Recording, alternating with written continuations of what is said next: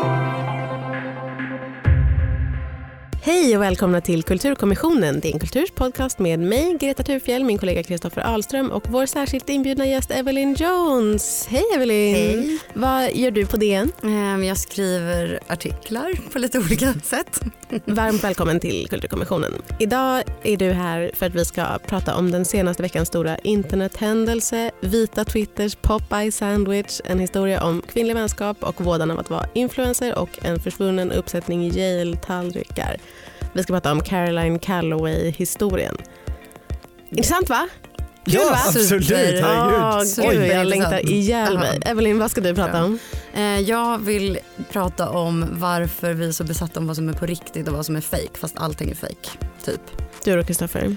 Eh, vi pratar om en sak som tas upp i den här essän om hur, som jag själv har upplevt, och det vill säga hur det är att vara personen står jämte den snygga, populära människan och hur man förgäves kämpar för uppmärksamhet i den atmosfären.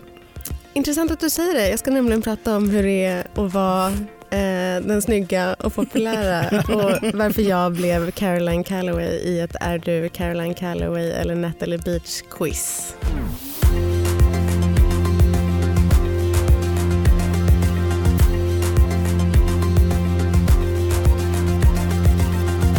På sitt Instagramkonto har den 27-åriga indie-influensen Caroline Calloway sedan många år tillbaka berättat långa romantiska anekdoter om sitt eget liv.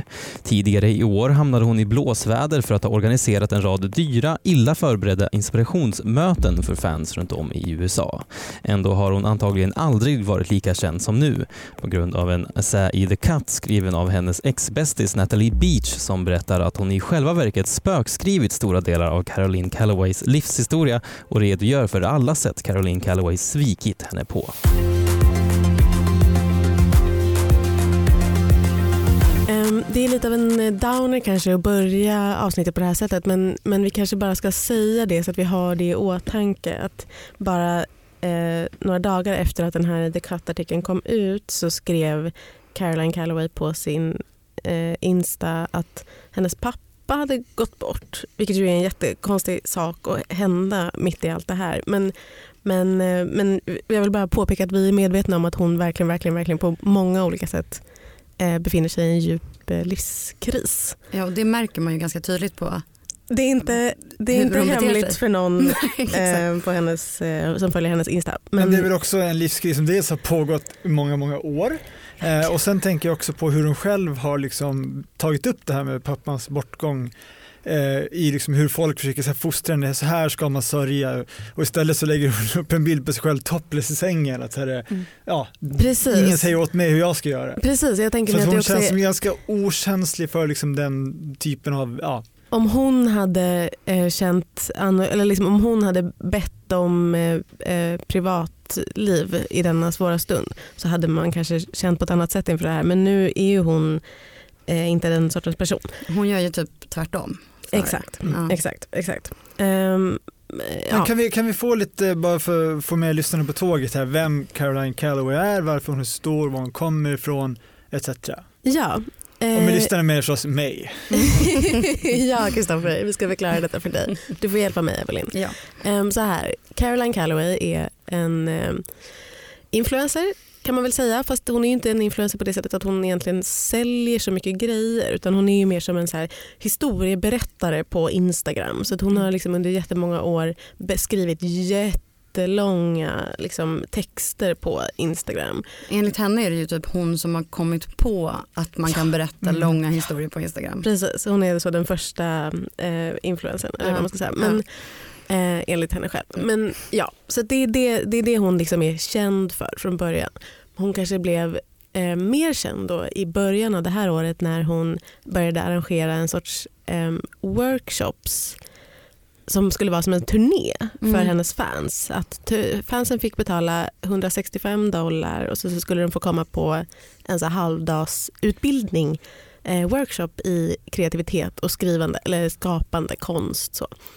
Som hon skulle hålla i och hon skulle eh, laga mat och hon skulle eh, ge dem en sån eh, jättebra eh, goodiebag, det, det lovades massa saker. Hon skulle ha något så personliga brev till alla deltagare som hon själv Hon skulle laga också. mat till alla. Ja, jag menar det, precis. Det var en eh, big deal och folk betalade jättemycket pengar för det här och sen så eh, var det väldigt, väldigt mycket drama inför det här. Jag kommer ihåg för att jag, för att jag följde den här historien då också och var så här, Woho! det är grejer på gång här. För att hon, hon det, det som är den liksom mest minnesvärda detaljen i det här är att hon beställde fruktansvärt många såna eh, trendiga glasburkar som man dricker eh, dryck ur Mm. eller som man har en liten stickling i.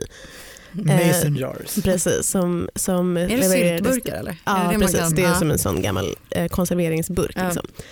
Som eh, då skulle levereras till hennes hem och det var så fruktansvärt många och, de var, och det, var ett stort, det var liksom ett stort, det blev som en eh, väldigt tydlig bild av det här och hon skulle ställa in och flytta hon hade inte bokat några eh, liksom, ställen på förhand. Det var helt enkelt väldigt, väldigt mycket som gick fel med det här. Och väldigt mycket som hon hade hon hade inte planerat det här och hon visste inte hur man planerade det här och ingen annan runt henne visste hur hon planerade det. Hon liksom tog in olika fans till sig som liksom event planners och Mm. så, så kunde de inte heller plan ett event. Så det blev helt enkelt en stor soppa av alltihopa. Men hon fick ju några sådana här genomförda ändå. Det har ju eh, ganska många olika eh, amerikanska nättidskrifter har ju varit på de här för att liksom skriva om hur det var på dem. Undercover ju också för att hon vägrade ju låta media Exakt. vara där. Exakt och hon har gjort en väldigt stor sak eftersom när det började skrivas om det här då så kallades hon ju för en scammer eller för en eh, one woman fire festival och det var ju mycket med det som blev hon gjorde liksom en stor grej av det också. Hon började Mm. trycka upp eh, eh, kepsar som det stod så här scammer på. Hon, liksom, hon eh, ser hela tiden ett sätt att liksom spinna på sin egen mediebilden av sig själv. Vad man ska säga. Det är ju Ehm, ganska kul. Hon är ju lite kul. hon är kul. Man kan inte säga annat än att hon är kul. Verkligen inte. Men Evelyn, vad, eh, hur länge har du känt till Caroline Calloway? Ja, men det var det jag tänkte säga. Du kände alltså till när det här hände för jag har känt till henne exakt sen i typ torsdags Ja, ja, ja. och ändå blivit helt besatt av den här storyn. Det var typ, jag råkade liksom vara inne på Twitter och se att den här, det som nu har gjort att hon har blivit super omskriven i typ alla tidningar överallt. Eh, som var den här essän om hennes gamla bästis Precis. som är otroligt lång. Ja, den är så lång och den är så detaljerad. Och den Men den är ju handlar- också så otroligt indragande hela vägen. Ja, Många har klagat sig, ah, too long didn't read. Men jag känner bara, fan det här är bra rakt Ja. igenom. Du vill liksom läsa håll- boken? Ja, det är, typ. om inte det är så att det bara skulle liksom bli en återberättning av det här. Mm. Mm. Ja, det skulle Men vi kommer in på den mer så i, i detalj, den här essän Ja. i The Cut. Ja, men det ska vi verkligen göra. Men, men jag skulle vilja också fråga er nu då som är nya för eh, fenomenet Caroline Calloway. Hur tycker, har, ni liksom, har ni någon bild av så hur hon är som eh, influencer? Eller som hur hon är som liksom, internetpersonlighet? Vad är hennes eh, liksom, utmärkande drag? Vad är hennes det jag stil? tänker på, i alla fall om man kollar på senare tid, så är det så här att det vi tänker på influencers idag så är liksom, då är det ett bildberättande, alltså bilderna är Mm. viktiga och det var vi kanske i, Utseendet i början av hennes eh, karriär om man skulle tillbaka på Insta så är det liksom, ja, då är det resebilder, det är matbilder, liksom Mm. det som ja, vi förknippar med influencers idag men nu är det så här, bilderna spelar ingen roll. Det är skittråkiga bilder på ett träd och sen är det en text på typ 5000 tecken. Mm.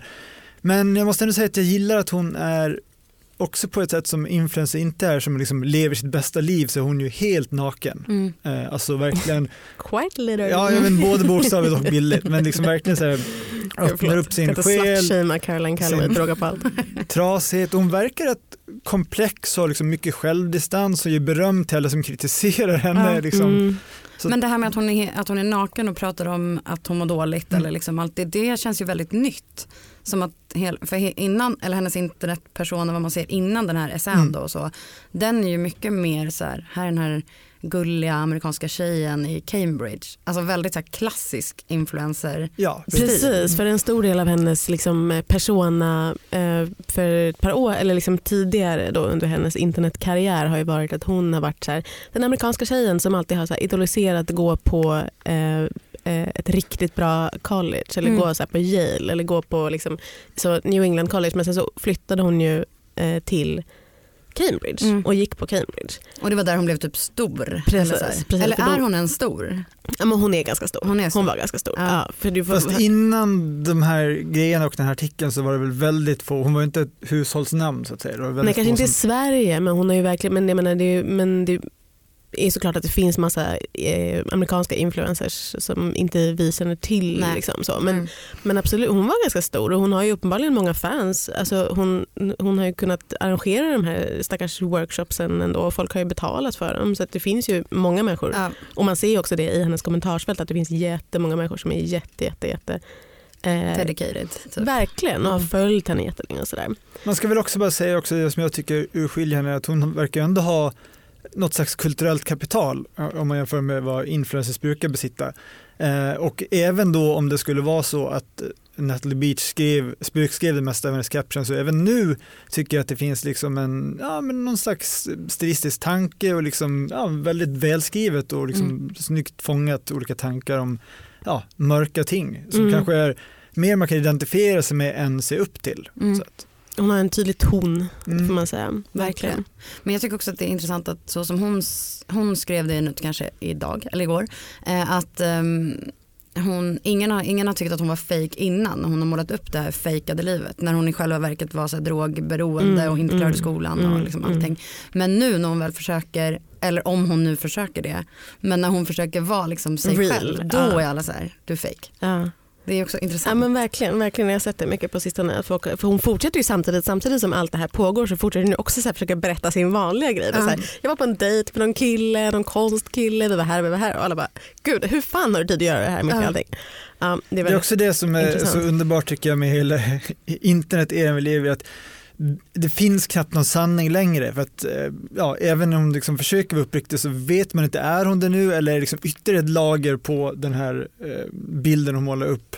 Och jag, vi, vi kommer in på det lite senare också, men jag tycker det är väldigt intressant i alla fall att det, det finns ingen, liksom ingen fastslagen sanning längre.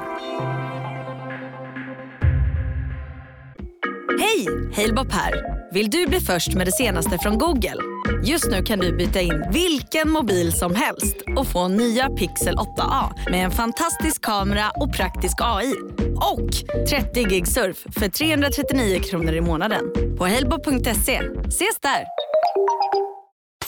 Sveriges nya fotbollspodd. De har den bästa truppen. De har en väldigt skicklig tränare och framförallt så har de en, en organisation som är, som är helt fantastisk. Och där är de ljusår före de andra allsvenska klubbarna. Med Sveriges skönaste gäster. 2,5 miljard har de spenderat på två spelare. Man får 27 års kontrakt. Man skriver för ett känns som man är klar för 27 år. Man är där 62 år gammal. Jag sitter Men varför? lite. Ett år kvar på kontraktet. Veckans största snackisar i podden 90 minuter plus tilläggstid.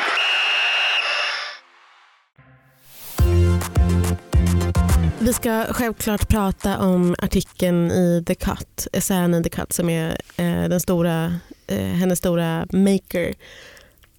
Det är hennes gamla bästa vän Natalie Beach Mhm. eh, som har skrivit en lång, lång, lång, lång, lång text i The Cut. Vad handlar den om, Evelyn? Ehm, den handlar ju om deras jättemärkliga, jättestarka vänskap tycker jag till att börja med. Och sen att hon känner sig superlurad och att Caroline Calloway är ganska mycket av ett supersvin. Eller? Ja, För att absolut. förklara det kort. Absolut, det Fast är i 20 000 tecken minst. Natalie Berätta. Beaches eh, historia. Liksom. Ja. Kristoffer, vad, kände, vad kände du när du läste den? För du, jag har ju liksom tvingat på dig det här lite Ja, grann. nej, men det är glad, jag är glad att Ja. du påtvingar det här. Eh, Jag ska ha tack. Ja, det, jag tror inte jag tackar dig nog. Eh, nej, men, men det är också ett väldigt intressant maktspel som uppstår i det här för att det blir nästan som att Natalie Beach är mer av en assistent kanske eh, Mm. än, eh, än en vän i många fall. Liksom hon tar bilderna, hon skriver bildtexterna, får ingen cred och liksom skapar sin självbild att hon är liksom mindre värd, hon är den fula kompisen som måste kompensera genom att vara rolig och smart. Och det var väl kanske min association när jag läste den så kunde jag känna igen mycket av det här i min uppväxt, min tonårstid, att vara liksom kompisen till den snygga framgångsrika killen. Så fick jag hitta andra sätt att få uppmärksamhet, att vara liksom ja, lite goofy kille ibland, försöka vara smart ibland.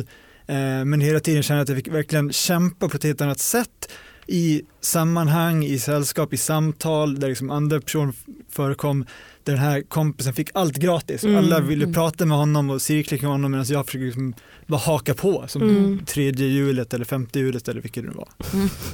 Femte jul. Ja, men jag fattar. Jag tror verkligen att det är jättemånga som har känt just så att det här är så här, för, för man kan ju, lite grann har det ju varit så att folk har ifrågasatt relevansen i att hon får skriva den här jättelånga artikeln Ja. om saker som, alltså när man läser, det är ju eh, en ride läsningen Mm. men det är ju inte egentligen så himla sjuka.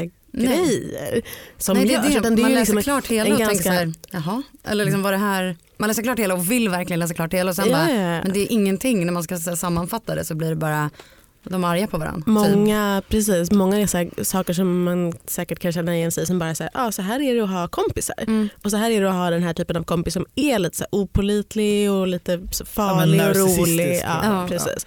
Men hur det börjar, hur deras vänskap börjar är att de går på samma liksom, eh, College. Typ. college liksom på någon sorts skrivarlinje Mm. så, eller vad det heter i USA. Och eh, hon blir liksom direkt besatt av Caroline och Caroline blir också direkt besatt av äh, Natalie Beach. De, de liksom möts ju Ja. verkligen. Men, men då innan hon blir liksom officiell assistent eller vad man ska säga så är det som att hon bara direkt glider in i den rollen. De åker på resa tillsammans eh, och Caroline Calloway bara liksom förutsätter att Natalie Beach ska eh, ta hennes foton och skriva henne. Alltså hon, hon liksom, båda rollerna sätts väldigt fort Ja. i deras relation. Och Natalie Beach är ju då, när de är på den här resan är hon så här, det här är their trip of a lifetime och sen så visar det sig typ att hon är hennes assistent. Men hon, hon är ju redan, enligt den här essän är hon ju redan irriterad då men ändå är hon ju kvar i det här superlänge. Exakt. Ja men det är någon exakt. konstig slags medberoende situation som, som uppstår ganska fort. Och också när hon beskriver hela tiden, hon återkommer hela tiden till hur eh, tilldragande eh, Caroline är, att hon har liksom Mm. sån makt på folk, att de bara vill liksom prata med henne, vara nära henne och jag antar att det är exakt samma sak som hon själv känner. Samtidigt som hon har det kluvna att hon liksom, ja, hela tiden ser sig själv som tvåa i rankingen. Och man har ju verkligen den där typen av vänskaper under en viss tid tänker jag som är så här att man träffar någon ny och man blir så här besatt av den. Alltså man blir, den är, hon är så tilldragande och så liksom, som är liksom den sortens vänskaper som är som en kärleksrelation för att Mm. man blir helt galen och man kan inte sluta. Liksom. Och man gör typ allt för den då även om Fast man vet att det är fel och fast så här, Natalie Beaches mamma säger så här, du hon är ingen bra den här tjejen och hon bara, jag vet men vad ska jag göra? Alltså, jag Ja. Kan inte ta mig ur det här, jag är besatt av henne. Men och det är också så här, för Caroline Calloway är ju ganska eh, liksom uppenbar med Natalie Beach. Typ att hon är så här, ja men du får göra det här för att du behöver. Jag har inga andra fattiga vänner. Ja, exakt. Ja, det är ingen ja. annan som behöver de här pengarna som du. Så att du kommer göra det, ingen annan kommer. Och det här att hon, hon ska hyra en lägenhet av henne men hon har inga pengar så då får hon skriva hennes Instagram-inlägg för att betala hyran typ. Alltså det är, så, det är ju, Och hon är var ganska hennes, manipulativ. var hennes hyresvärd åt just andra. Åh gud, hennes Airbnb-värld. Härlig relation som hon vill ha. Men, det är liksom, men jag tycker det som är, och en sak som, som man tänker på i det här också är att eh, hon, redan från början så framstår ju Caroline Calloway som att hon så här, är lite känd på Instagram och sen kommer det fram. Och jag kommer inte ihåg hur mycket det skrivs om i, jo det skrivs lite Mm. grann på slutet i den här i The Cut-essän. Att hon i själva verket bara har köpt alla sina Instagram-följare Mm. och verkligen inte har någon fame. Så. Nej. Men hon skapar sig ju det ändå. Eller liksom, på den vägen kommer det ju att hon... Det, det är ju inte bara fake men, men när hon börjar så är det som att hon är en sån låtsasinfluencer. Ja. Väldigt tidig låtsasinfluencer också. Men som dessutom inte riktigt vill ha någonting. Alltså det är inte som att hon köper en massa följare för att hon vill tjäna pengar. Nej. Vad, hon vill ju bara ha fame. Ja. Typ. Ja. Eh, och det är det som är så intressant tycker jag att eh, allt hon gör är egentligen byggt på luft och ingenting och jag undrar om det inte fortfarande är lite så för att jag kollade några av hennes eh, nyliga inlägg och då har hon, hon har ju runt 800 000 följare nu men det var så här 300 likes på en bild Mm. och då undrar man så här, hur många av de där är liksom äkta egentligen men, men liksom det Nu här tror med jag sig att att det är väldigt många som har börjat följa henne som inte väljer att lajka hennes bilder för att Nej. man inte vill bli sedd lajka Nej. hennes bilder. Förvisso, men liksom allt, eh, det var ju, kallas ju liksom, apropå de här glasburkarna som eh, Mason Jar, att Mhm, hon kallas mm. för liksom det, the empty mason jars of the influencer economy, det vill säga det finns ingenting där, allt är en bubbla, men folk väljer att tro på det och då blir det på något, något sätt riktigt. Men liksom Mm. att allt från de här kurserna till hennes liv, till hennes liksom, ja, vad hon gör och har lyckats med, allt är påhittat. Och Mm. det tycker jag är intressant det här på internet, att man kan välja precis vem man är och folk väljer att tro på det. Mm. Och det som är kul också tycker jag att de eh, är så, de är så intresserade av skrivande ju, och de pratar så mycket om sitt skrivande och gör det fortfarande. Att så här, Åh, Nelly lärde mig att skriva så här och, och jag, eh, mitt språk är hennes språk. Så.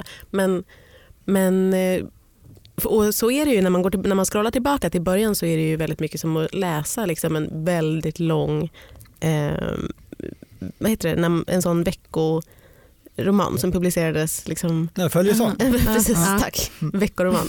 Eh, att det är som en jätte, jätte, jättelång roman som är en följetong som har pågått i jättemånga år varje dag.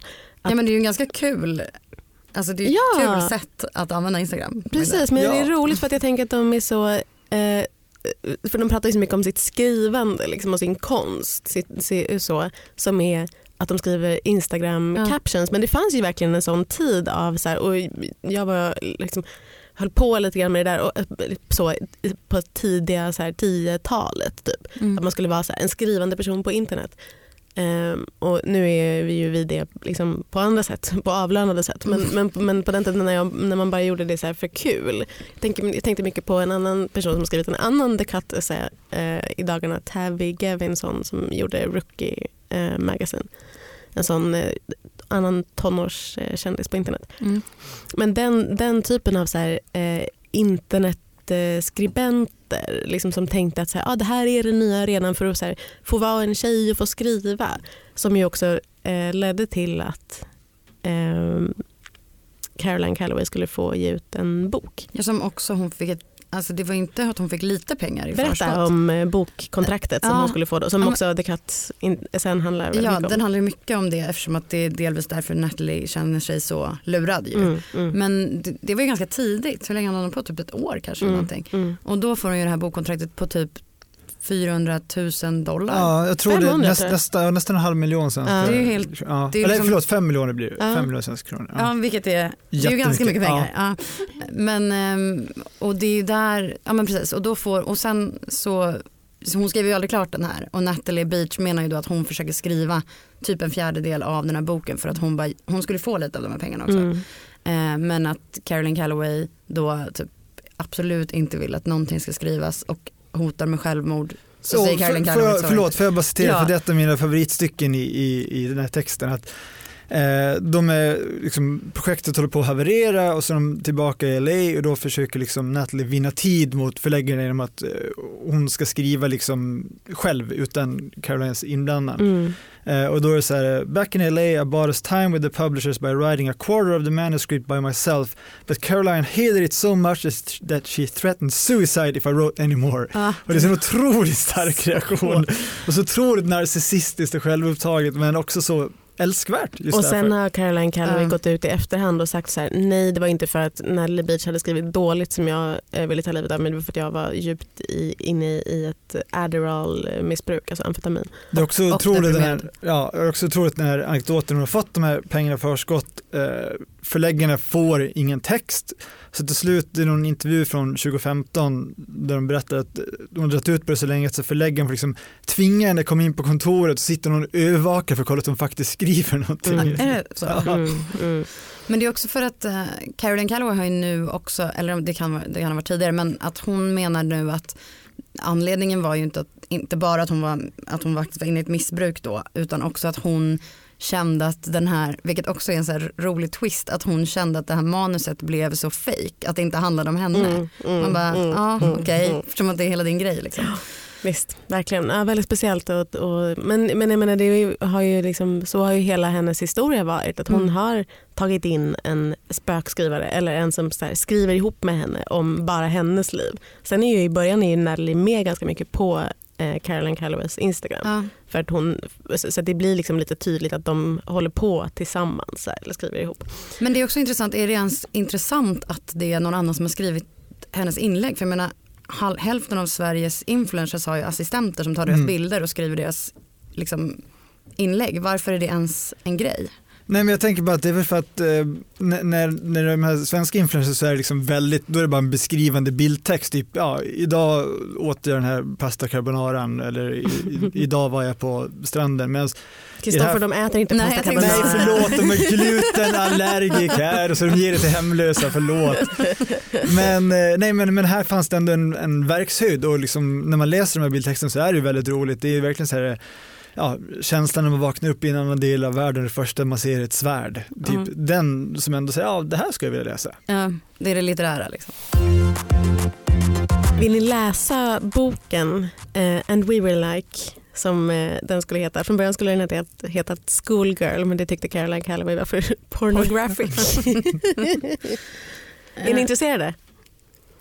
På ett sätt ja, för att det här smakprovet i Katt visar ändå att här finns liksom en väldigt driv och, och liksom, ja, som sagt hög verkshöjd och eh, intressanta stories.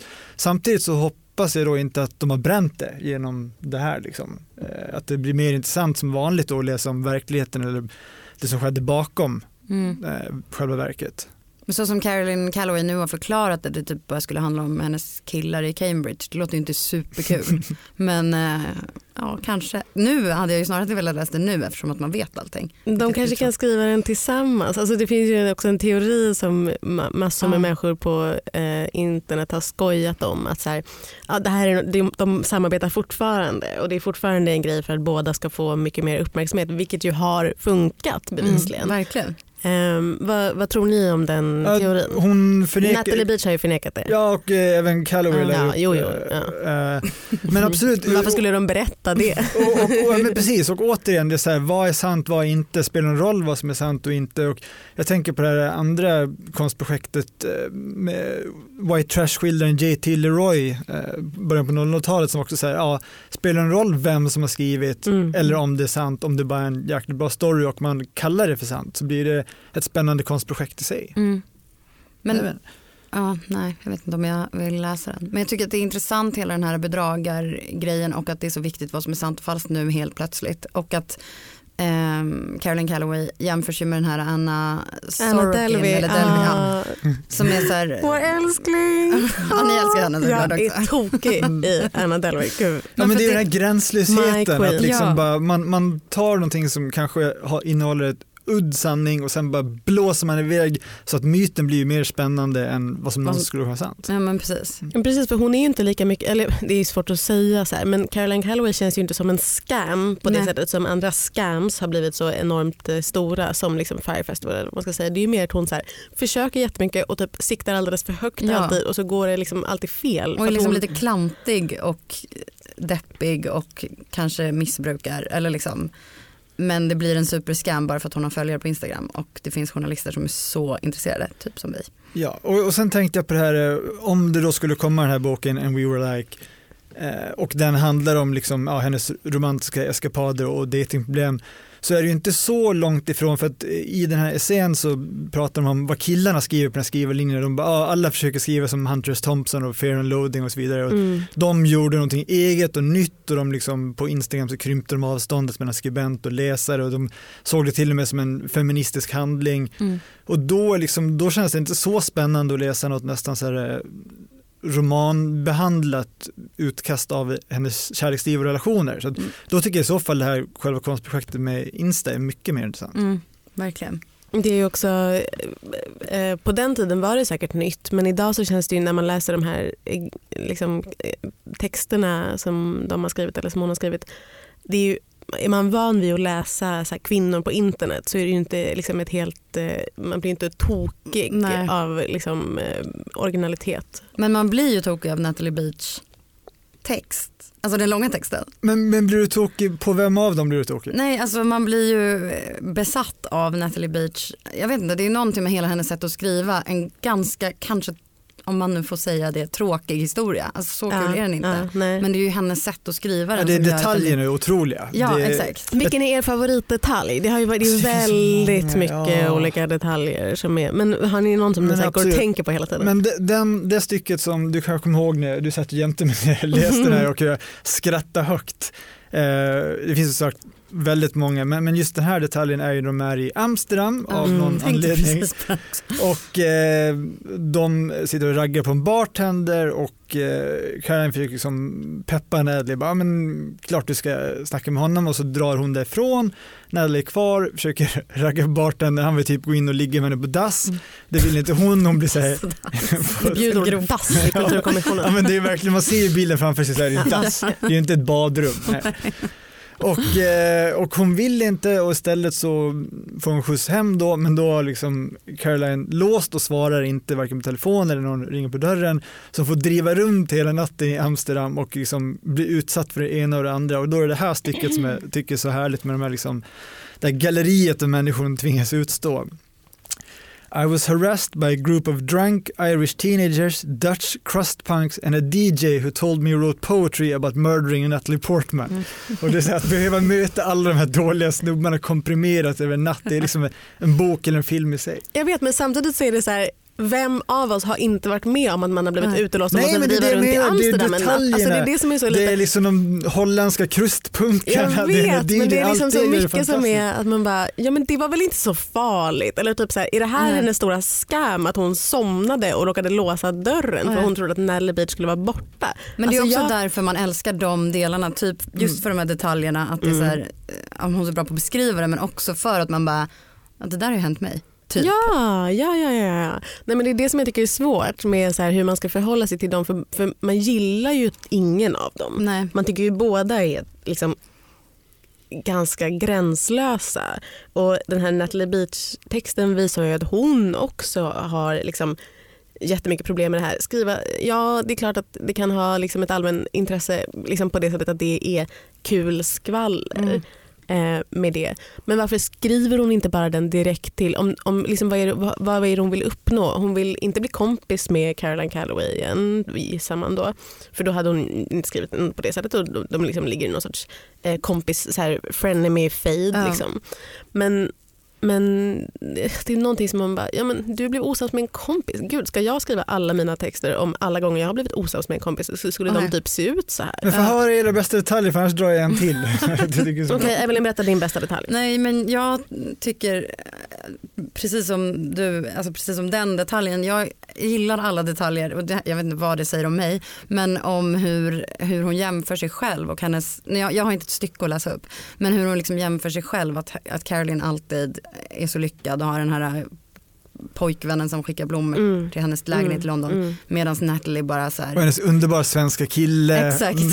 Medan Natalie typ ligger med någon gammal man som har- Typ stryper henne och- Exakt, och sen slänger ut henne. Återigen, Men jag vet inte oss gillar, har varför gillar jag de här detaljerna, jag vet inte. Men ja, exakt, det är väl det. Men, men det är det som man känner att man bara, ja men, men jag vet inte, det kan också vara, jag gjorde ett eh, test på nätet som var så här, är du Nelly eller Caroline? Yes. Eh, och, jag blev eh, Caroline. Det är klart det blir. Så jag, jag har svårt att... Tack Kristoffer. Eh, men, men ja, det är klart att man ser jättemycket av båda i sig själv. Men jag har läst jättemycket sådana takes eh, på nätet som är så här. Om du inte har en kompis som är Caroline Calloway så är det du som är Caroline Calloway. Och nu är jag rädd att det är jag som är Caroline Calloway. Klart. Men har du inga sådana kompisar? Nej, men jag har väl haft kanske tidigare i mina tonår. Du bara, nej, men jag och så har känner jag lärt mig av dem. Jag tycker också det är underbart när hon liksom, men hon bor i Cambridge och utmålar det fantastiska livet hon har och sen kommer Natalie dit och bara konfronteras med verkligheten och typ Mm. hon har en gaffel, papperskorgen är fullproppen med så här prosecco-korkar det låter väl festligt eller? och att hon säger åh jag alltid velat ha så här eh, bredgolv så jag rev upp hela heltäckningsmattan och stuvade in i en garderob så det är bara så här stickor och flisor över hela Man golvet. måste dra ut stickor i fötterna. Men, men det, för det har ju också folk nu skrivit en hel del om just med tanke också kanske på hennes pappas död och att hon Mm. pratar om att hon faktiskt hade ett beroende.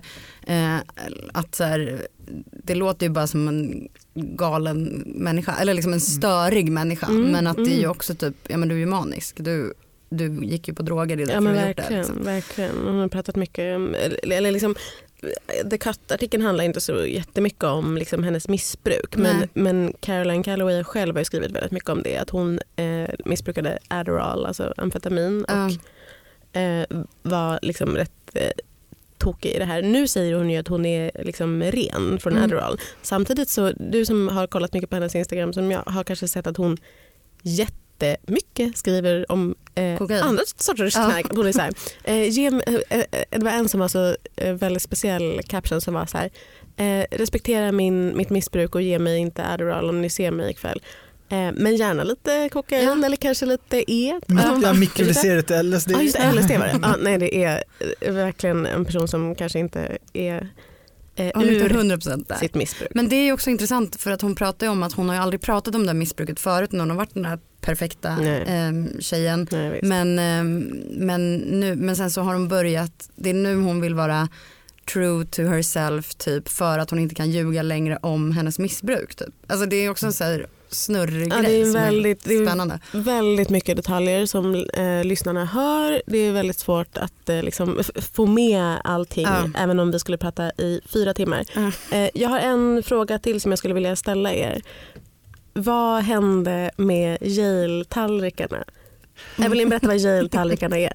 Men Yale-tallrikarna är ju att Natalie Beach då tidigt i deras vänskap ger en gåva till Caroline för att hon har varit så besatt av att komma in på Yale. Visst är det så? Mm, mm. Ja. Eh, och då ger hon henne två, tall, två Yale-tallrikar. Tre, tre, Tre Yale-tallrikar. Yale-tallrikar, förlåt. och eh, där hon har liksom scribblat på baksidan, vad är det hon har scribblat, det kommer jag inte ihåg nu. Ja, det är Ja, typ men typ fuck, fuck it. Ja just det, Ja. fuck Yale, ja, något sånt, precis. Och sen ett För tag, som en tröstpresent. Liksom, ja, här. du kan ge upp skit i Ja, det, vi gör ja. något, annat- eller vi gör något annat med livet. Men sen eh, några veckor senare så berättar Caroline att det har blivit inbrott i hennes lägenhet och de här tallrikarna är stulna. Ingenting annat är stulet. Jo, Precis. hon säger också att en ring är stulen. Jo men alla en hennes laptops och Ja, alla precis. värdesaker är kvar men tre Yale-tallrikar med fuck Yale på baksidan är då stulna. Det är så konstigt, det är så konstig lögn. Och det har blivit en typ av meme, typ så att överst på, när man kollar på, på Caroline Calloways eh, Instagram så är alla så här, översta kommentaren för att den är likad så mycket är så här “Where are the Yale plates?” Uh, Och det är verkligen det man undrar. De här tallrikarna kommer aldrig tillbaka sen i, i eh, sen. Och, hon har säkert, och och Caroline Calloway har också gått ut och dementerat massa andra grejer och skrivit massa andra grejer men hon har inte kommenterat var de här jävla tallrikarna är någonstans. men för hon har ju skrivit så här yes I lied about the Yale plates because I lied about everything. Mm, typ. mm, men, mm. men vad hände med Vad hände med tallrikarna? Nej, det, är verkligen, eh, det är verkligen ett eh, dilemma for the ages. Det som att aldrig få veta vem som mördade Olof Palme. Men det är ju också en sån grej som är så här, det är ingenting men ändå är det jättespännande. Och man undrar var är de här jävla tallrikarna. Med de orden tackar Kulturkommissionen för idag. Vi heter Greta Thurfjell, Evelyn Jones och Kristoffer Ahlström. Tack så mycket till er. Tack. Tack. Tack till tekniker Oliver Bergman. Vi är ett samarbete mellan Bauer Media och Dagens Nyhet. Och I nästa avsnitt så ska vi prata om science fiction-filmen Ad Astra med vår eh, nya favorit, eller hur Kristoffer? Brad Pitt. Absolut. Hej då! Hej då. Hej då.